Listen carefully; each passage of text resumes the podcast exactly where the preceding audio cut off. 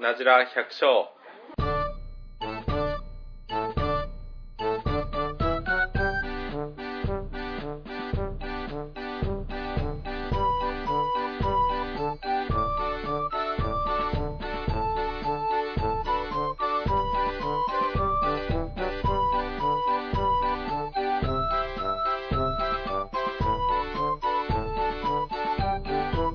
は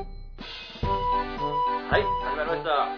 えー、なじら百姓です。えー、この番組は、えー、新潟市の百姓2人が、えー農業についてあんなことやこんなことを語り合うポッドキャストです。えー、番組へのお問い合わせなんですけども、えー、なじ100 at gmail.com najihyaku at gmail.com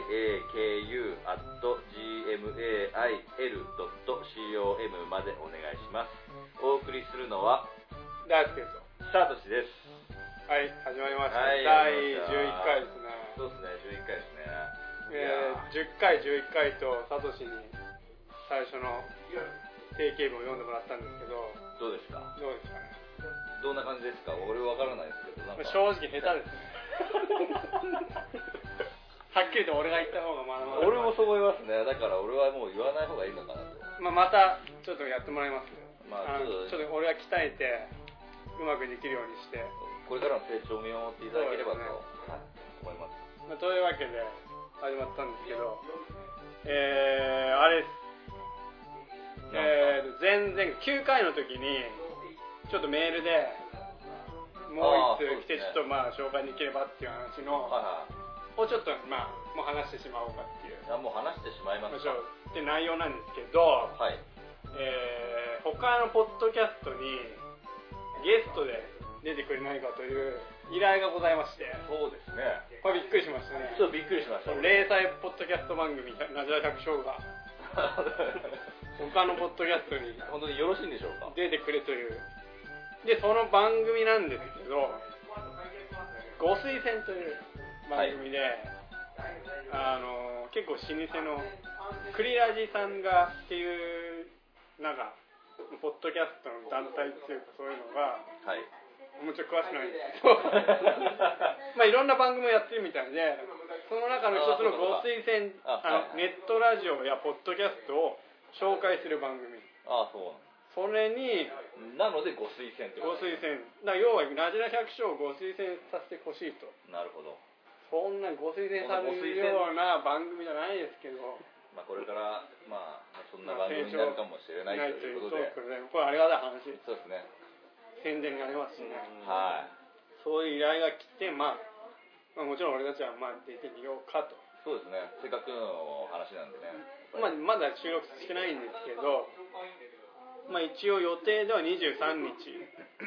に配信配予定信予定ですねまあ、予定なんで、まあ、ちょっともしかしたら今ずれるかもしれませんけどそれかもしれません配信されないかもまあちょっとその辺はお前はダメだよ配信されるまで分かんないんですけど一応そういう予定ですんで、はいもし、まあ、また決まったら、そのブログの方僕らのブログの方でもあの言ってそうですねアッまあ、プしてアップ宣伝っていうか何ですか報告しますしはいもしその決まりましたらぜひ、ね、聞いてもらいたいですねはい他の番組でどういうふうに喋ってるかそうですねその時はサトシを主に喋ってもらおうかなと思っ てるんでそうなんです かいやいいですよ全然いいですよいやまあそんな感じでということでまあ僕らが他のポッドキャストにゲストで出るとそうですしねかもご推薦のご推薦というご推薦ししてもらうとそうですねまあ、いやまあありがとうございますまあ、面白いポッドキャスト番組と思われたのかもしれない、そうですね、まあありがたい話です、ありがたいですね、まあ、そういうわけなんで、まあ、もしもし配信されたら聞いてみてくださはいいで最近いかがですか平気ですかまあ暇になりましたよねちょっ とさサトシの話が全然ね、 まあ、ちょ仕事以外ない仕事以外仕事以外ですかそうですねプライベートでプライベートですか結構なんだろう何でもいいよなんか勉強会勉強行きま会したはい何の勉強会あのーえっ、と目から鱗の経済学っていう経会計学ってまあそんいなのがあるうのを、はいちょっと行ってきまして一人で一や一人であ一人で来ましたよどこでやったえっと、リサーチコアっていう県県央のあの地場産業センターのとこにあるあののいろいろとそういうあの勉強会やら何やらビジネス関係の会合がある開かれる場所でもあそれはるお金かかるまあ、お金はかかりましたのあじゃあお金かかるなんか何回かに分かれてやるんだえー、と3回に分けられてこの間1回目がありましてそのその1回目にちょっと行ってきました夜夜でしたねうん経済学ね経済学まあ会計学というあか会計学、はい会計学って何、まあ普通に、 まあ、ここでまだ話してるからなんですけどあの決算書の見方といいますああそういう作まあり方普通にまあ実際決算書を言うてもあれはまあ税金を納めるための種類であって実際の経営の数字の見方と若干違いますよという、うーんまあ、そういう以外の話でちょっとあの勉強をさせてもらったんですけど、まあ、その初回を行ってきたんですけど、まあ、その数字はほとんど出なかったです実際内面的な話が多く。うーんうん、一番何が重要なのかって言ったらお客様が大事なんですよ と そういうそういう話からされましたうんじゃあ次こそ次は数字出るんだついつい出ますねそこら辺から始まってちょっと今自分の会社の数字と当てはめていきましょうよっていうそのいろんな簡単ななんかこう表があってうんそれに当てはめるだけで OK みたいな最後まで数字出ないんじゃないいや出ます出ます本当にちゃんとはい出ますそのさん最終的に3年計画まで立てて、まあ、打ち出すっていうのがあのなるほどね目標の回なんです、そうういう会に出てたと出てましたまあオチとしてはまあずっと寝てたみたいにいや、ちょっと本当に ね、びっくりするほど。びっくりするほどぐっすり眠れたいや、 本当にもう目がずっと開きっぱなしでしたね、瞳孔が。 眠く眠すぎてね 眠すぎて動画が本当に、うん、かなりテンション上がってましたね。それ何どどっか乗ってたのいや、あの、なんか会社でなんかあの、中小企業同友会に入ってて、ああそういう勧めまあそういはう穴が来たら来てまあでまあ、それで、行っはてみい、るか行みたっいてなみませんかって言われたんで、はい、行ってみますと。うんまあ面白かっ面白かったですね、たうんかなり。面白そうだねはいまあ、全然会見には疎いんで、あれだったんですけど、最初から数字が出てこなくてよかったなと思って。うーんなるほどね俺は最近この前あのスーパーに梨出してるんですよで朝梨出しに行って、うんあ直売ですかスーパーのスーパーの直売コーナーっていうかそういうとこね、うんもう出してもう出し終わって帰る前にちょっとトイレ行きたいなと思って、ああまあ、スーパーのトイレに行って、 まあ、ちょっと大きい方をしてたんですよちょっとご飯中の皆さん聞いてああねそうですねそれで出たんですよ、はいで出ましたはいそしたらなんか女 性が入ってきたんですよ入りジ口にです かあれと思って見たら女子便所 でしたすげえやっぱり怪しい百姓じゃないですか怪しくないけどやってることがもう違いますねレベル違いますねね危ないね危ないです下手したら捕まってたね何時だったんですかそれ誰もいなかったからでも入ってきてあったんですよね入り口でねもう本当入り口でじゃあその人はじゃあ間違えたんじゃねえかなと思ったんでしょうかねまあ、思うそう思う思ってくれたらいいけど、まあ、その時に軽く「あ間違えちゃった」って俺がちょっとまあフォローを入れたああなるほどねなんかうまいな慣れてますねあんた慣れてますねびっくりしたマジでよくよく考えるとあの男子のねあのおしっこする便器がなかったからああそれに気づかずこの辺で普通気づきますけどね気づくよね全然気づかないで普通に入って普通に抜けてますね大体いや誰もいなくてよかったよ、うん、危本当良かったですねなかった疲れてたんだいや楽しいなぁうんそんな話ですよはい どんな話だというわけで第11回はまた前回も来ていただいた渡辺さんにそうですね来ていただいてますんで、はい今回は「一軸って何じら」ってことではいそうですねそうですね一軸アジラとまあいつものことなんですけど、はいい、一軸についてまあちょっと深くねいろんなことを聞いていこうかと思ってますんで、よろしくお願いよろししくおます願いしますお願いしますじゃあ渡辺さんですねはい、よろしくお願いします。お願いします。で、えーっと、一軸なんですけど、この前ちょっと触れたはい。点のちょっと、なんですか、補足というか、間違ってる点と、はい。まず歴史6000年以上前って話したんですけど、後々深く読むと、えー最近の研究ではヨルダン渓谷に位置する新石器時代の遺跡から1万1000年以上前の酸化した実が出土しすごいイチジクが世界最古の栽培品種化された植物であった可能性が示唆されているすげえなてかこれ深く読むとって言いますけど、うん全然23行後に書いてあるそうなんですね途中何を言うてらっしゃるんですかね最初の部分しちかょっと読ま受けまないした俺深く読むと深くというかまあまあそうですね、まあ、適当深く適当に読んでたってことだよねなんで6000年前なんて全然 ですねちょろいもんです安いもんでしたね6000円もっと前に最近の研究ではもっと前にあったしかも世界最古の栽培品種化先輩ってすごいですすごねい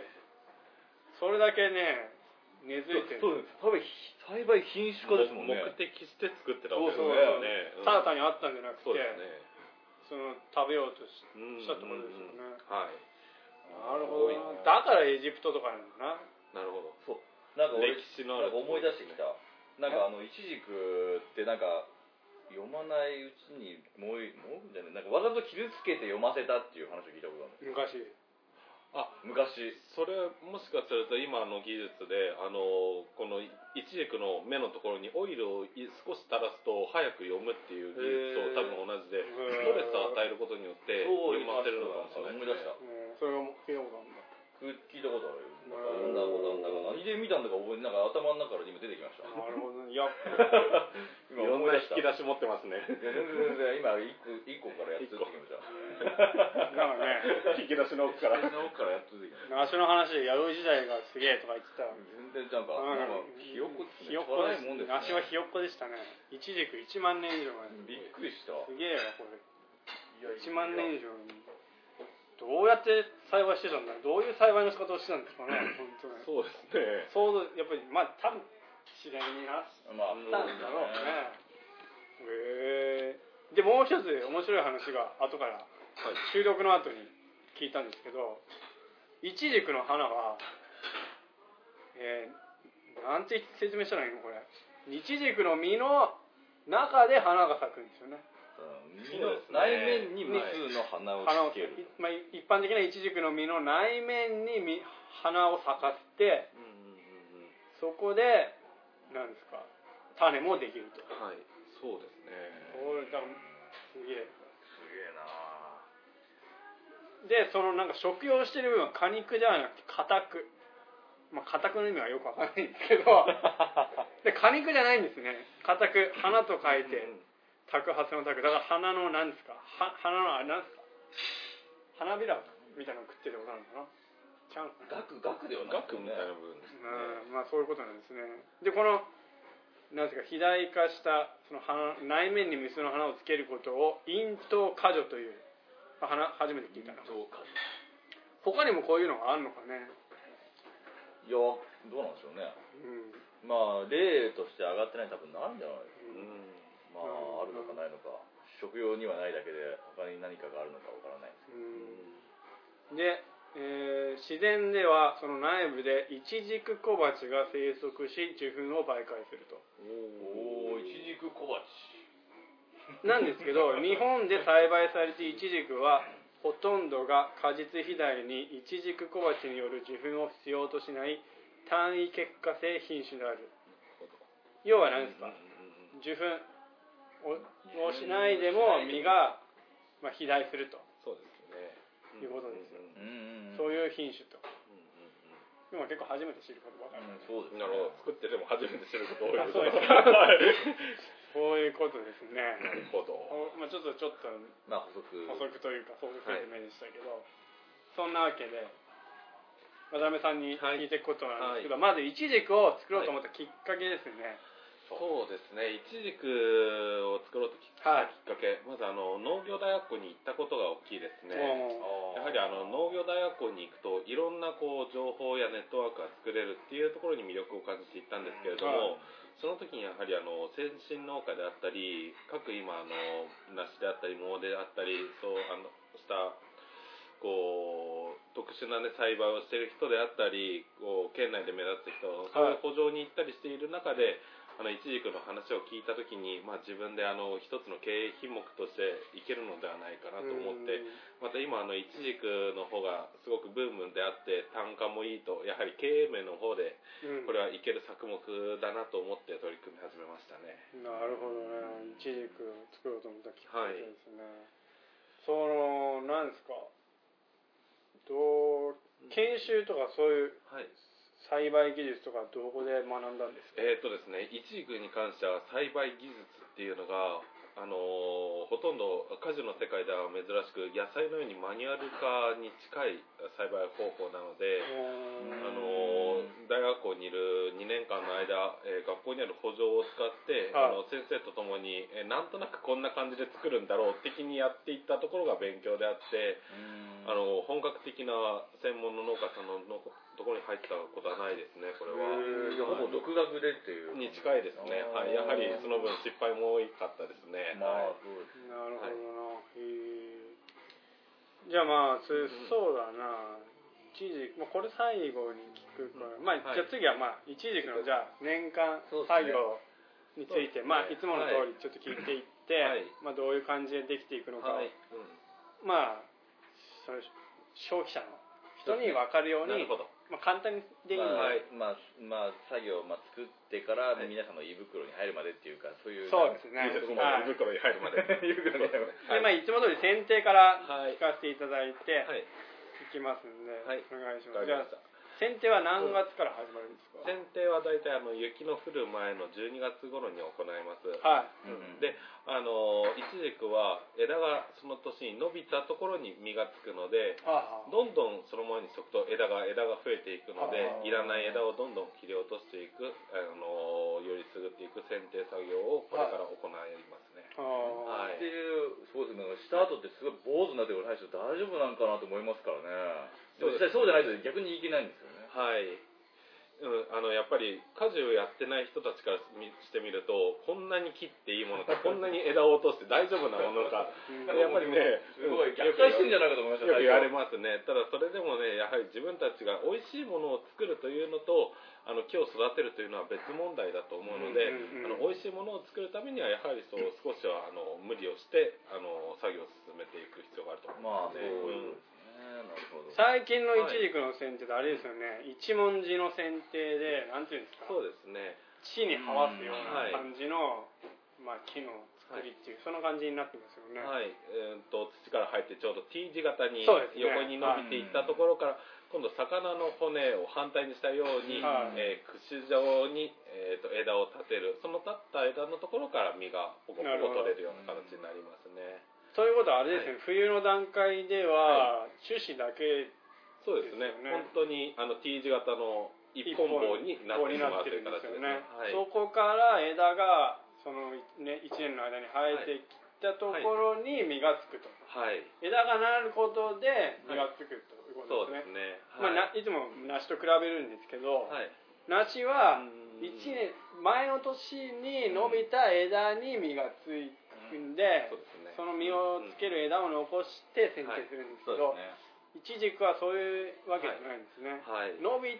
その伸びた枝に、まあ、すぐ実がつく、はいそういうことなんですねなんで梨のように次にここに枝をうん取ってこようとか、そういったあ考えなきゃいけない作業というのがない分ないやはり淡々と作業ができるんでそういうことれはすごく楽でですすよねはい、でそういう話を聞くとやっぱり剪定自体はもう本当に簡単なんですはいねもう機械化のようにロボットのようにパッチンパッチンと切っていくだけですでねもこれは T 字で下を合わすということは腰を曲げなきゃいけないんじゃないですかその時だけではいまあその時にあの結構大きなあの丸太が起きれるようなものでガッチンガッチンと切っていけばいいあんで長いのでこうやってはい腰曲げてあーなるほどはい梨のはいはいはいはいみみみたいにね剪定バサミそうですねねそうなんじゃなくて剪定バサミだとなかなか切れない太さのものも出てくるあので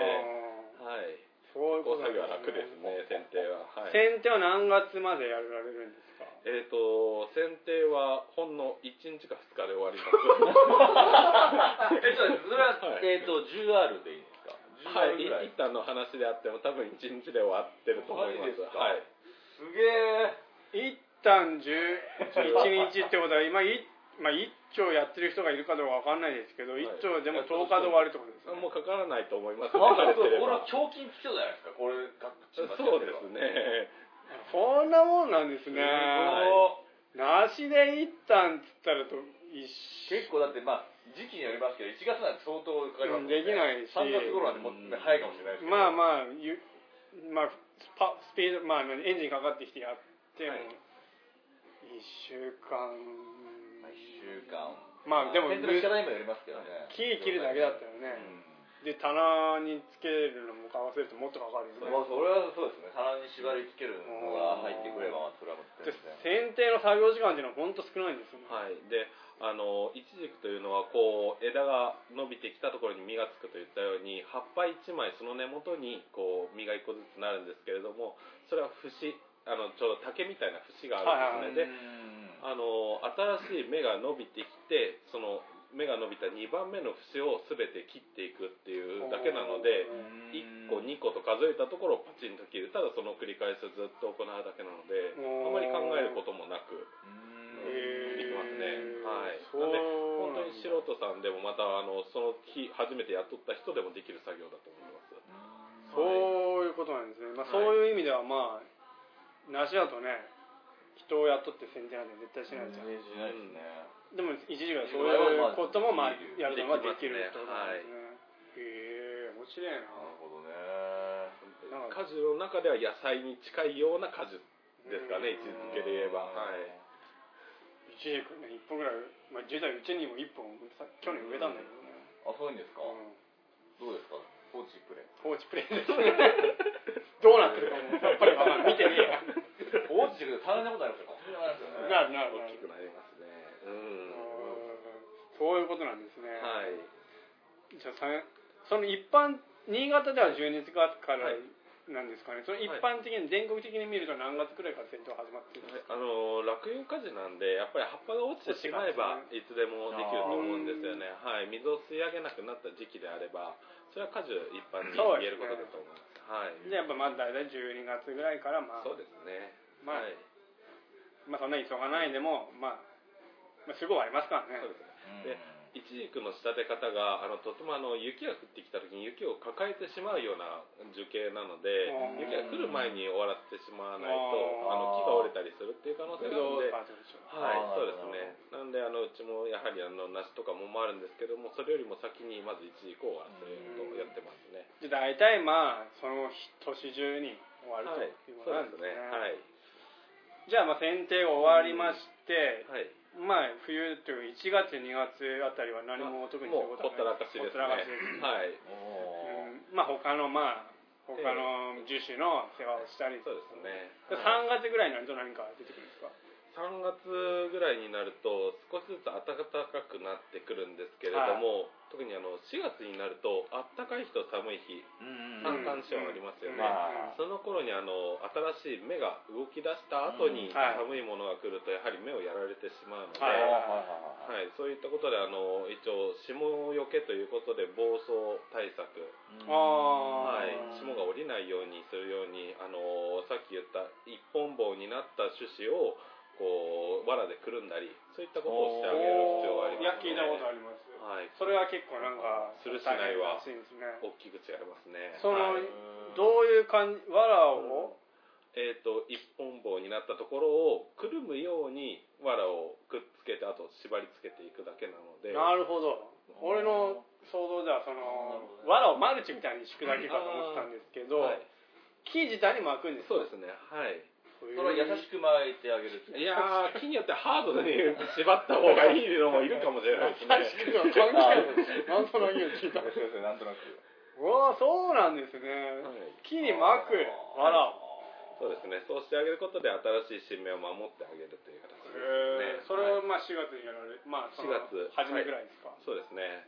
それもういつ取っちゃうのもうすぐ取っちえゃー、とう一応応ゴールデンウィーク明けまでそのままにしときましょうというしうーんえー作業の方が出ているのうで、ーんまあ、あのゴールデンウィーク中はね皆さんあのやっぱりうちもそうなんですけど田植えが忙しいので,、はいそっちを終わらせてからから次の一育の作業に移りますね、でその頃にこう5月になってその藁を取ると少しずつ小さな芽が伸び始めてるっていう感じですかね、うんは藁い、を取るのは楽しみなんじゃないですかねそうでもないですかあーやっぱり芽が出てあるーそうはでいすねニョキっていうか、はい、ああの出てなければそこの1本枝1本分の収入がなくなるという考えれば、やはり大切な作業だし、うんいっぱい出てれば選べるんでこれはやっぱり開けた時の楽しみありますねあーいやーなんか全然梨と違うな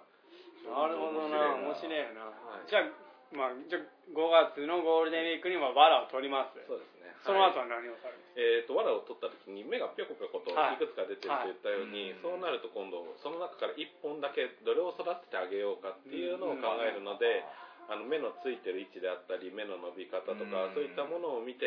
えー、と必要なものだけを残して悪いものはもう目を描いていく目描きの作業を行いかああ、ます、もう梨ね。もある、はい梨とはちょっと違うんでしょうね芽かき自体はどういう感じでもうあれですかね、手で撫でるだけで、撫でる感じではいへー、コロコロと押していきまうすねん。その頃はまだあのくっついてないっていうか、本当に投げてるだけでうん簡単に落ちてしまうんで、ただ落ちた後にまた2週間もすると新しい芽がポコポコ出てるんで、それをずっと繰り返していく必要が最初ああなるほど、ど。はもういなしなしなしだとまあ目かきし てまあそんなにまあ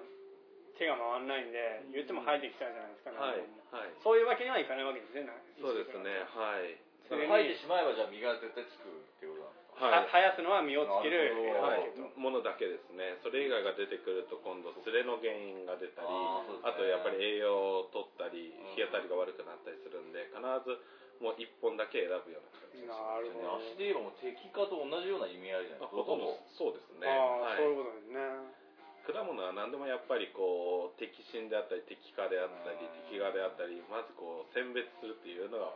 どれにも共通しますねそうですねまあ基本基本はまあ一緒一緒なんそうです基だ本はまあそういうはい仕組みとかもね、そうですね、はいまあ、それじゃあ5月に芽かきをされうんはいて、6月になりますと何をされるんですかそうですね5月にこう1本これというものを選ぶと6月ぐらいになるともうそうですね長さで5 0センチぐらいになるでしょうかねあー上の方に向かって伸びるんですけどそれをそのままにしておくと強い風の時にこう煽られて折れたりするのであー紐で縛って上の方のあの梨で言えば棚ですよねはい棚の方にこの紐をこう誘引してあげる誘引作業これをずっとしていくだけですね本当におーまあ風に揺れるのを防ぐと、はいまあ、梨の梨も、まあ、苗木とかねあそうですねなる一緒だと思いますはいそれ誘引作業じゃあどのぐらいの期間で終わるんですか誘引もうちはあの面積でいうと 7R、はで畝が 50m の畝が5本しかないので作業的には大体2日で終わってますね はいまあまあ言ってもまあそんなにかかるもんじゃないんで、はいずーっと横にちまちま動いてやっていくだけの作業なのでうんすごく楽ですね体的にはやはりまあ今のところ聞くとそんな大変な作業って、まあ、基本的に今のいいややそそれを言われる とぎっくりというかまあまあ6月まではそうですよね本当に多分そう思えてきます自分それもまあはい魅力なところなんでしょうね、きっそうとですねはいそれでまあじゃあ誘引が終わりますはい7月はいそろそろ大変な作業が7月そうですねそうですね出てくるんじゃないのこれやはり木がねやっぱりこうはい茂って威勢が良くなるとさっき言ったあの節のところからどんどんどんどん脇芽がいっぱい出てくるんですよはねいあのトマトを作ってる人はよくわかるんですけれどうもんこの脇芽かきをするしないではこの果実肥大に大きく影響してくるのでそうですねもうほぼあのこう脇芽かきだけをこの1ヶ月間ずっと続けますしあとこの時期に一番こう一軸の害虫で問題になるあのカミキリムシあはい聞いたことありますうんはい、あれが木の中に入ってる悪さをするんでそれをこう見つけ次第うんもうハサミでパッチンパッチンと「ははいはい胴体と頭さよなら」みたいなもうこの時期は一番最盛期ですねよく捕まえて売ったらと言われるんですけど、まあ、そういうもんでもないしなと、構えて売る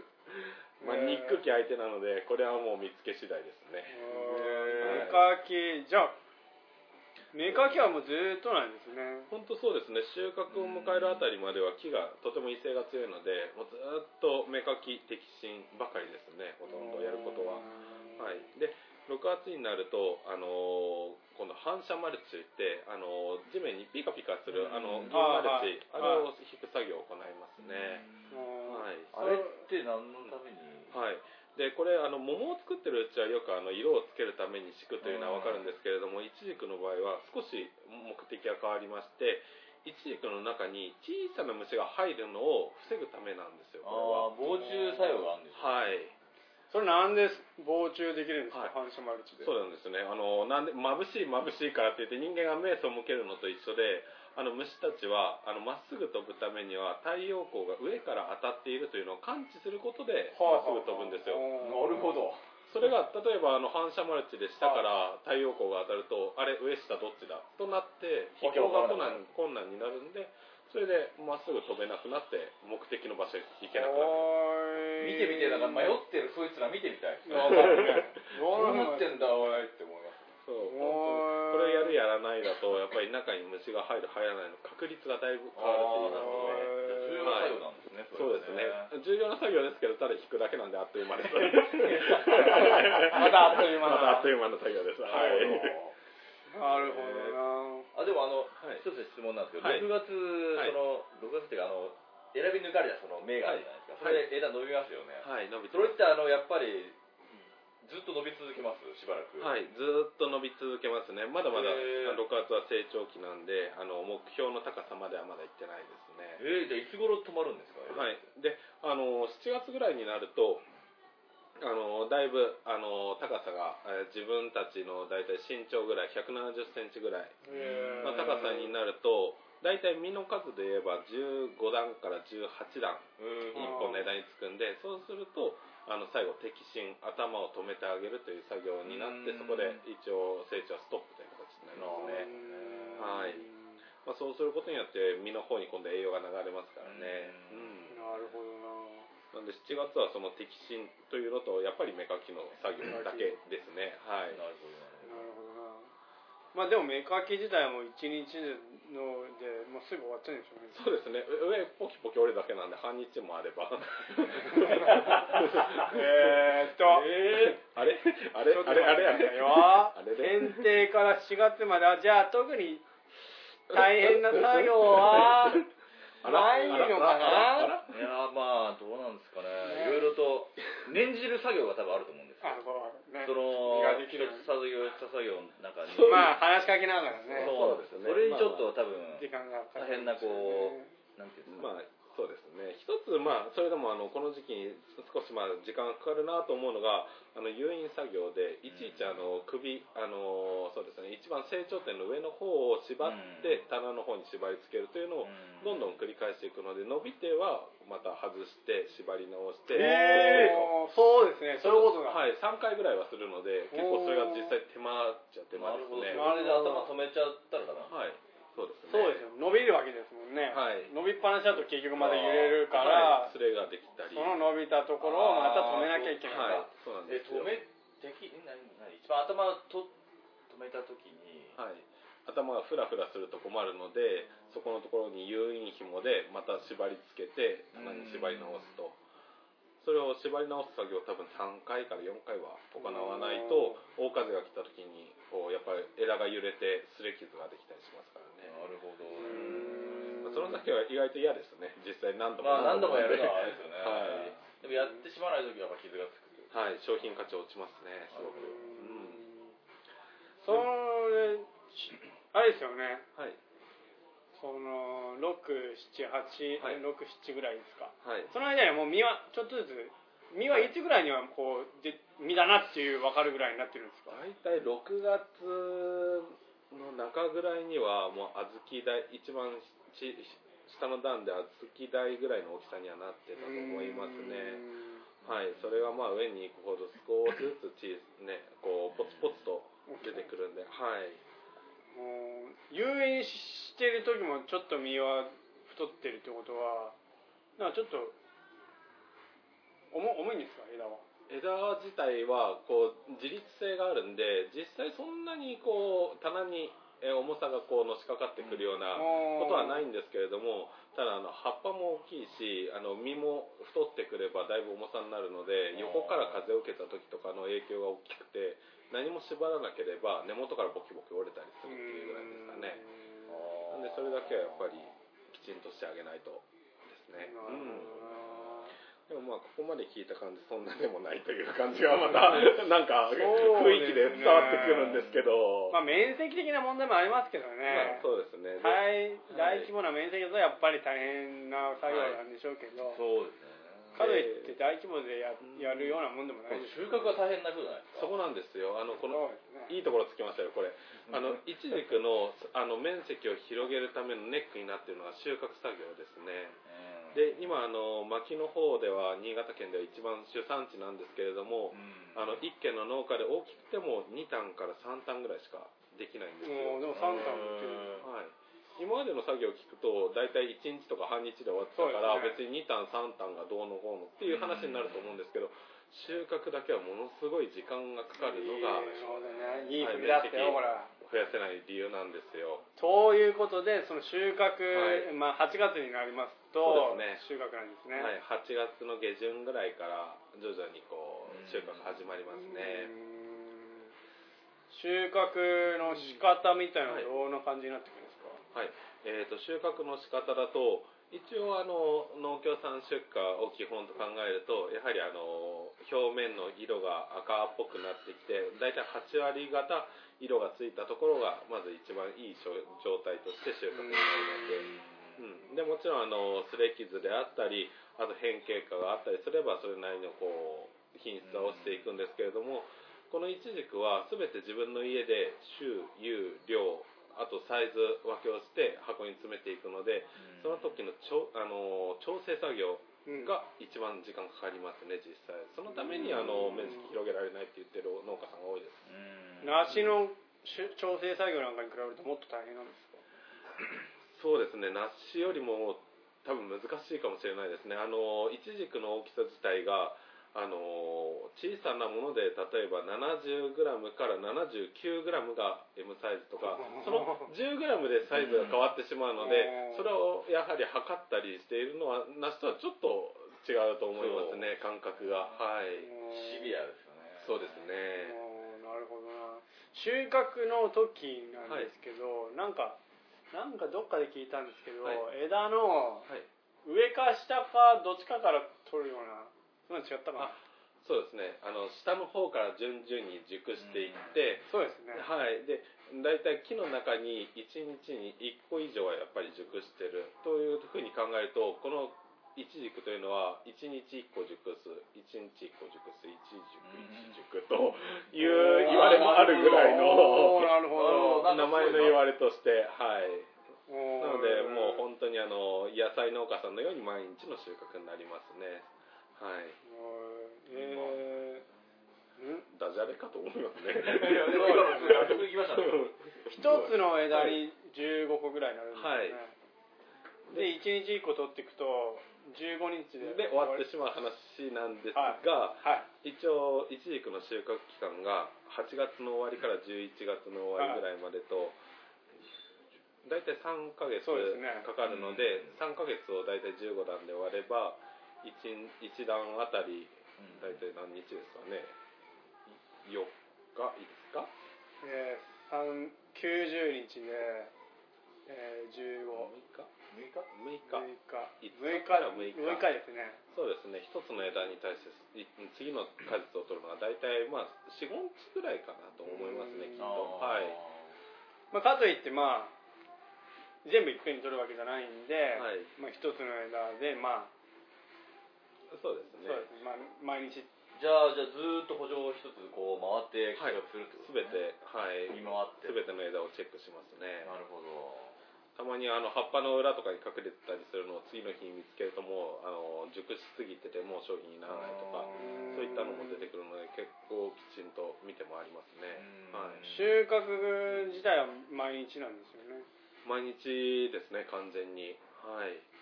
なるほど梨みたいに、まあ、さっき今出たように、はい梨みたいにまあちょっとね流しといてもはい大丈夫ってわけにはいかないんですよね、ダメですね一軸は難しくて農協さんの出荷カレンダーを見ても9月は1日も休みがないぐらい完全に毎日出荷を受けられる体制になってるぐらあーないなのでるほどその、はいまあ梨だとね火曜日と土曜日がそうちょっとや出荷休みだったりするんですそうけですどねうん一軸だとその安いものないと、ないですねそういうのなんで品種の特性で市場さんは休みなしで働いてるのかなと不思議に思うぐらいですねやっぱりそうですねでも市場さん休みありますよね多なん分でその日はどうなってるのかなとまあその辺はあまり深くは突っ込まないでここか突っ込まない方がいいらかも怖い怖いと思う怖い大人の事情なんだなと思うところですあーははいそういうことなんですねなるほどね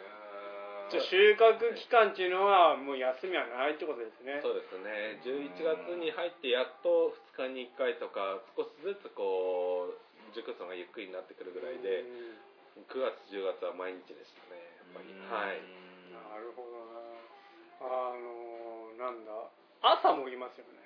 そうですねはいこれなぜ朝なんですかやはりあの朝早い時間だと果実の温度が低いので、はあの収穫してもう日に当てないようにして調整して出荷してしまえばやはりあの果実の傷み、はいうん、特にあのイチジクはすぐ軟化して柔らかくなってしまう果物なので早い冷たい時間にできるだけ作業を全て終わらせたいというのがあの棚持ちやっぱりあの流通に乗せる関係上大切なことだと思いまうす。んまあこれは他の果実も一緒なんですけど、ねはい、まあただ 梨はまあじゃあまあまあ作業の関係上がままああそんなに関係なく燃えてるうん部分もあったりするんですけど、まあ、一時がもう本当もっとデリケートなんですね、はいそうですねそうですね、うんよく割れたりしちゃうんですよね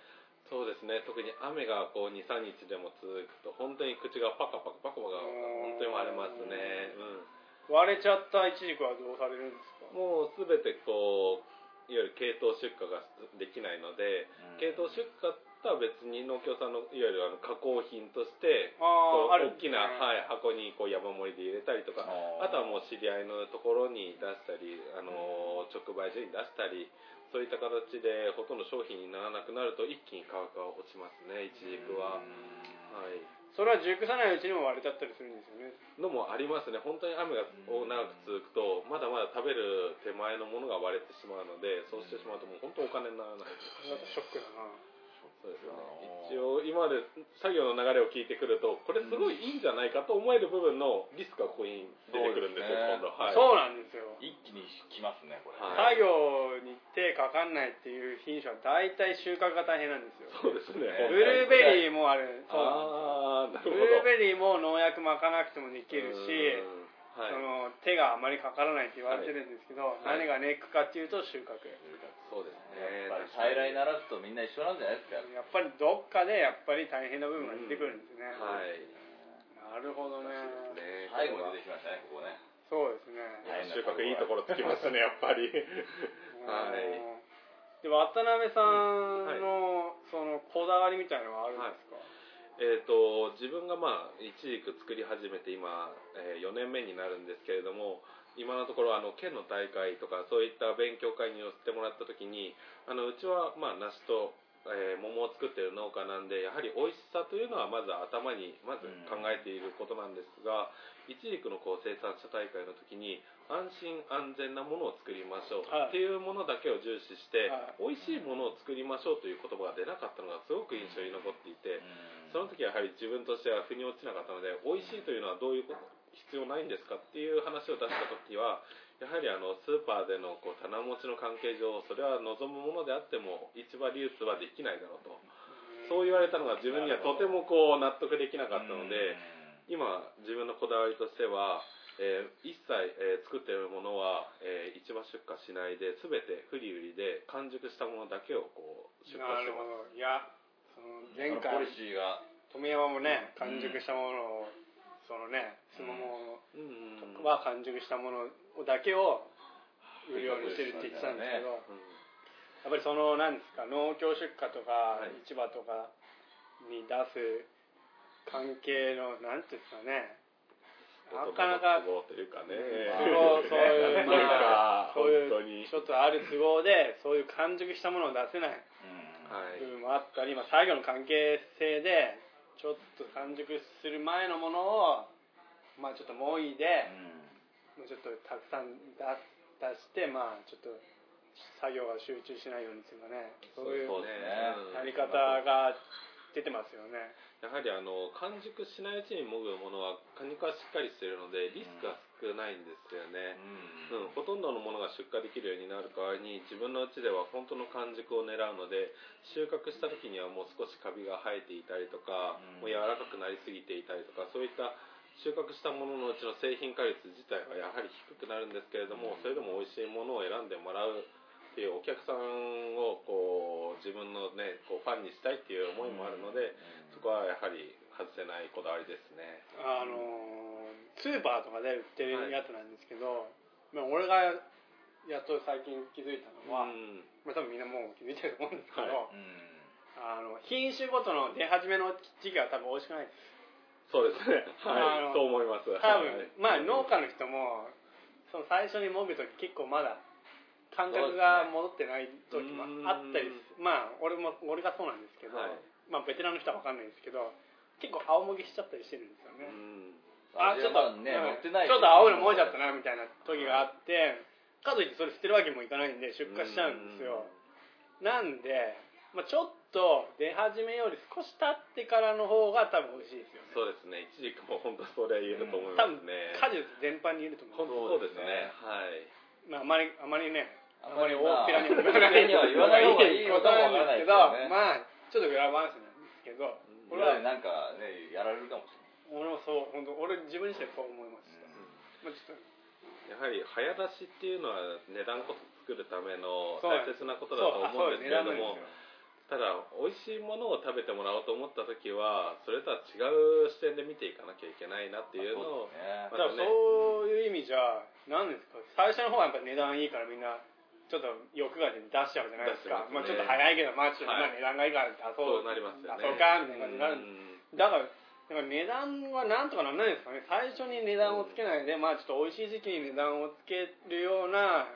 感じになればいいですそうなればいいよですねね。美味しさが値段だっていうのがそうですできねれば一番いいんですよね。そうそうななるためにはやっぱりあの買ってもらう消費者のそうです理よ解でしょうね。そうですよね、きっと消費者の方も、まあ、そういう時期が美味しくない時期でもやっぱりなんか必要な時期だからうん売れるみたいなところがあるから、うんやっぱその時期が高いんだよね、そうですね。まあ、なかなか難しいですけどね、うん。なるほどねそういうことなんですねでうんわさっき聞いた渡辺さんのイチジクの一番の特徴が袋掛けですね、そうですね。あの今回こうずっと1年間の作業を話してきた中で、はいこれだったら簡単だから自分でもできるっていうのはやはりどこの農家さんも結構今着目してるんですけれどもそうなってくるとどこのうちでも作り始めれば結局過剰になる可能性が出てくる中で、自分のイチジク作りをどうやってあの他のものとこう、えー対比して特殊にこう特化できるかを考えた時にうちはやはりあの梨と桃の農家なので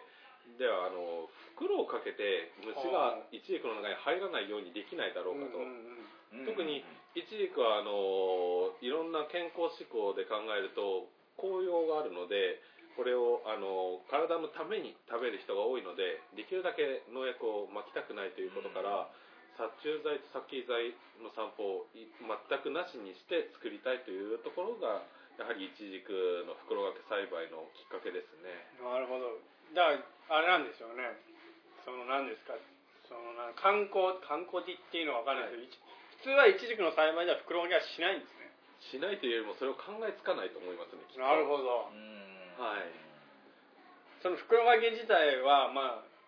渡辺さんぐらいしかやってないんですよね実そうはですねあの今インターネットで調べても試験レベルで試験上ではやっていて効果があるとは分かっていても実際イチジク畑で、えー、実全てにかけるとなると相当な労力がかかるのでなかなか分かっていてもしないまたあのイチジクにまず袋をかけるということ自体なんだろうっていう生産者がやはり多いので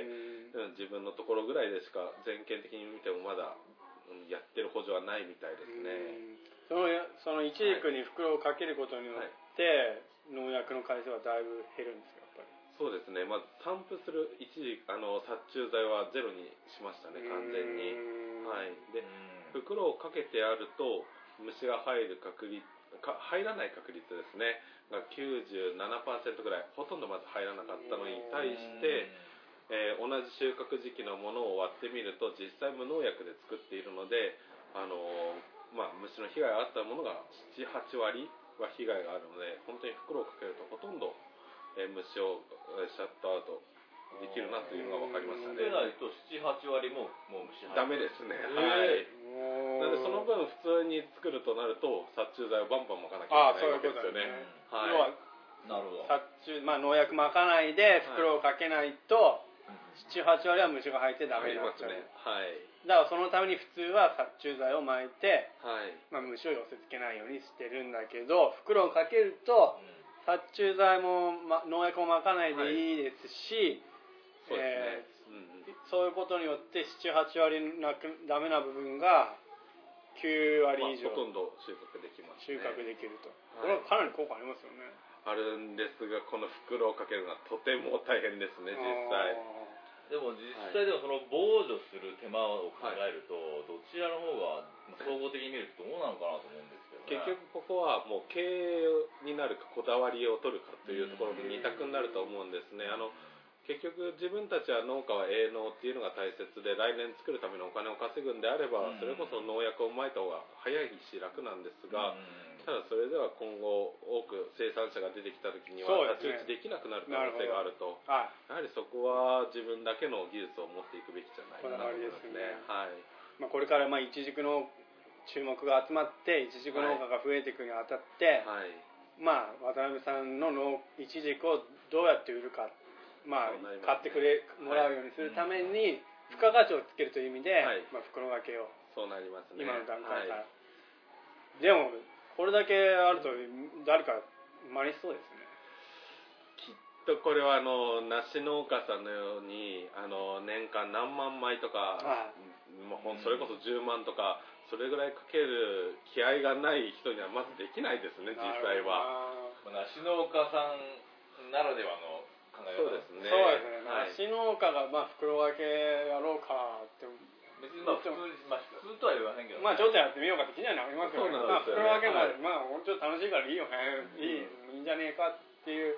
感じなんですけど、イチジクってあれですよね、野菜作ってる人がはいちょっと儲かるからイチジクも作ってみようかっていう人が結構多いんですよね。実際できますねあの自分も果樹農家なのでイチジクは果樹というよりも野菜感覚で作ってるところがあるんでやはり誰でも実際あの始める導入しやすいうん。部分あると思うんですよねでで今とてもこう値段も良くてちょっと作ってちょっと良ければよく売れるとなってくればどんどん生産量も増えてくるだろうとここから先考えられるんでそうなってきた時にねどうやって自分のものをねこう売っていくかここれ考えていかなとねいいやこれはかなりいい付加価値になりますよね。そうですやっぱり今のねうん健康志向というか、まあ安心安全が今かなり注目されてる中で、その無農薬のはいイチジクですね味も美味しいですしね美味しいですね、なるほどな美味しいといえば渡辺さんみたいな、そうなればいいなと思いながら。いやはなりますねこれきっとありまありがとうございます。他になんかありますかそうですね、他となると、難しいですね。今、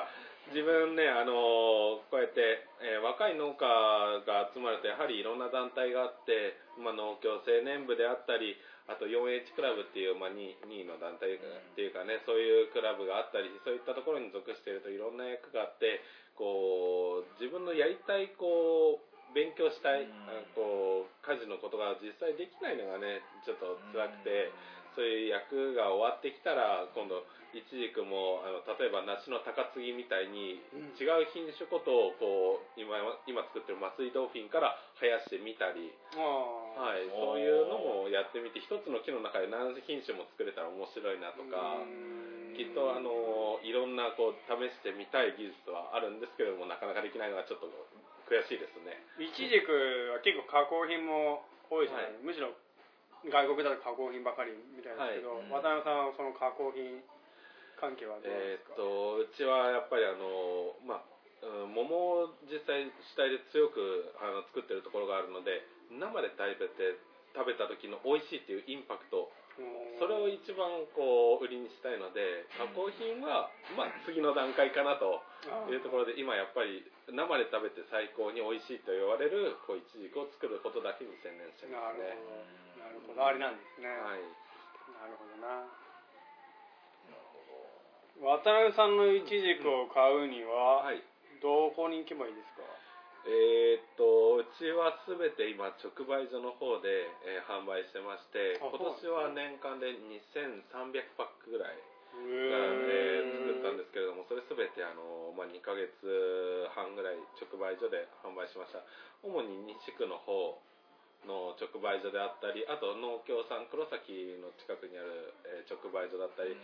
まあ、そういうところあの実際店舗名とかってどうなんでしょうねどうなんでしょういや多分大丈夫ですよ あ大丈夫ですかねはいえー、と大丈夫であればあのうちのの方にありますうちの農さんとかあとあの市が運営している西区のアクアパークあのうんプールなんですけど、はいははい、あそこの方にも今収めさせていただいてもらっててああーそこで一番今売れてたりとかあとへー農協さんあの黒崎の農協の、えー、茶豆の里というところとか、うそういったところの方西区中心に出させてもらったりあともう一つはちょっとひょんなことから心長岡さん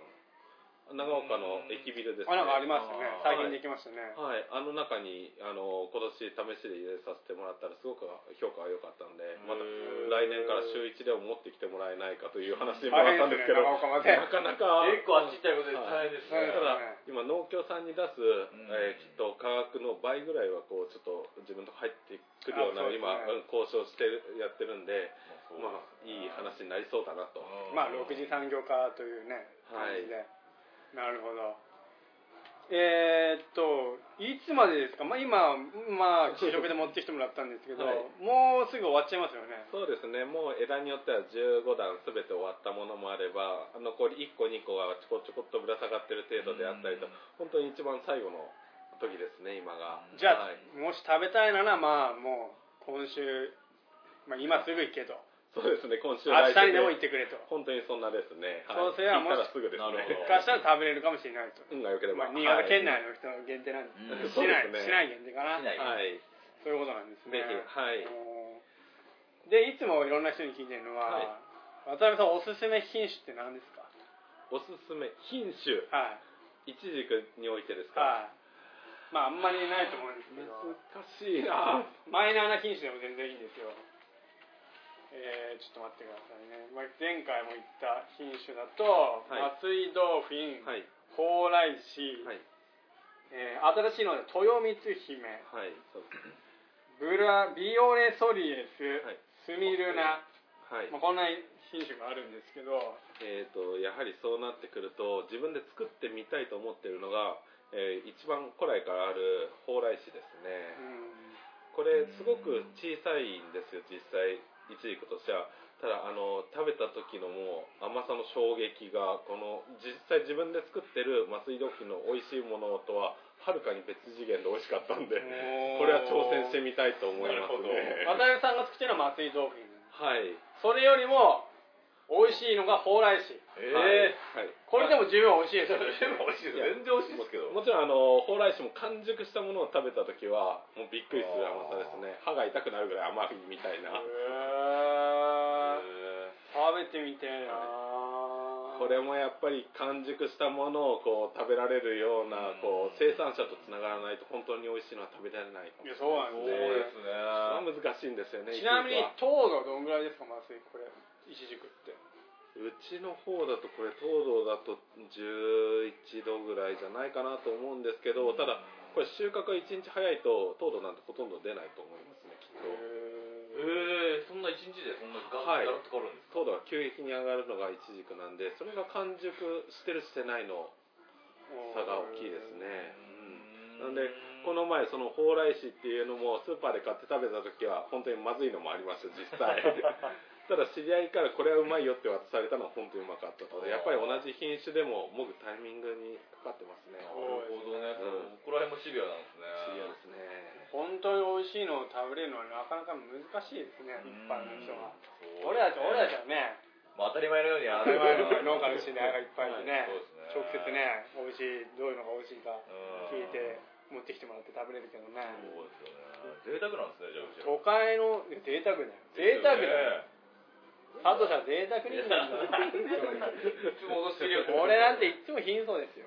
全佐藤さんもうロレックスロレックスだよ然ロレックスじゃないじゃないですかゴムシリコン時計じゃないです シかリコンロレックスですよわかんないけどそそうだから都会の人がね美味しいの食べるっていうのはなかなか難しいかもしれないですそうね、ですねまあ、そうなんでやっぱり観光農園とかでもいいですし、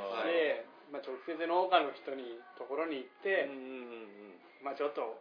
完熟のをねそうです食べれないですかとちょっと聞いてもらえると多分みんな持ってきてくれます持よってきてくれますね絶対今の農家さんもねだいぶ消費者と近い位置にこういなければいけないというのは本当分かってると思うんでそうですねさあ一言声かけてもらえればねどこのうちもきっと快く対応してくれると思いますね余計なほど持ってきますよそうそう そうえこんなにみたいな、そんなにいらねえんだけどみたいなぐらい持ってくるのが農家そうの人ですね農家の人みんなうんいい人ですからそうですね多分余計な量持ってきますから、ええぜひねそうやって美味しいもの食べてほしいですねそうですうね、んそんな感じで聞いてきたんですけどはいサトシ君どうでしたか、いいちやじく一軸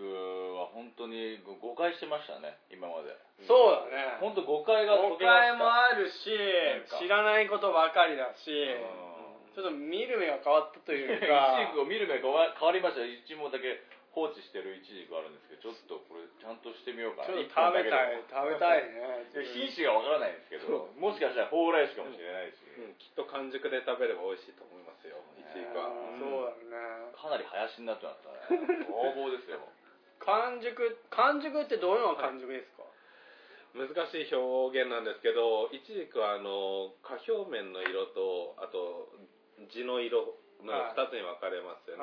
はいね、で地の色が、えーできるだけ黄色っぽくなった時が一番いいんですけれども、まあ、今はい寒い時期なんでもう触って柔らかくなったものを収穫してますおーなんであのー一度だけ打ち合ったんですけれどもどうしてもあの次の日の朝早くに出荷するためにあの夜手探りでい明かりのない中でこれ柔らかいからもごうっていう感じで3時間ぐらい真っ暗の中でもいだこともありますしねへへーえそうするとねやっぱりあの見た色だけでもぐよりもさらに手で触ったあの感覚でもいだ方がやっぱ完熟具合がよくわかりますね、また出ましたあー触り触りもぎ前回登場した触り上手ですね小宮山君も触り上手ですね色じゃなく触ってもぐとそうですね言うてましたねお尻を触るようにもぐって言ってました優しく触優りまししたく渡辺さんも触ってそうですみねんな触り上手で すよ触り上手ですね触るなあ触り上手といえばサトシなんでもしかしたらサトシに合ってる果物かもしれないですねあーまあそうですおねかわり大好きですからね。触り大好きです触りすぎてね捕まります からそうね、ですよねまあそんな感じで すそんね、な感じですまあ、そろそろ時間なんでこれでそうですねラストオーダーラなんスでトをしようかと思うんですけどはい。まあ楽しかったですねこの人たちや本当に見る目変わりましたもんっぱりじやっぱり全く知らないね知らないですね。うん舐めてましたよ楽しいね本当に全然。そんな感じですね渡辺さんはそう最後、こはい告知はないですか告知。何でもいいです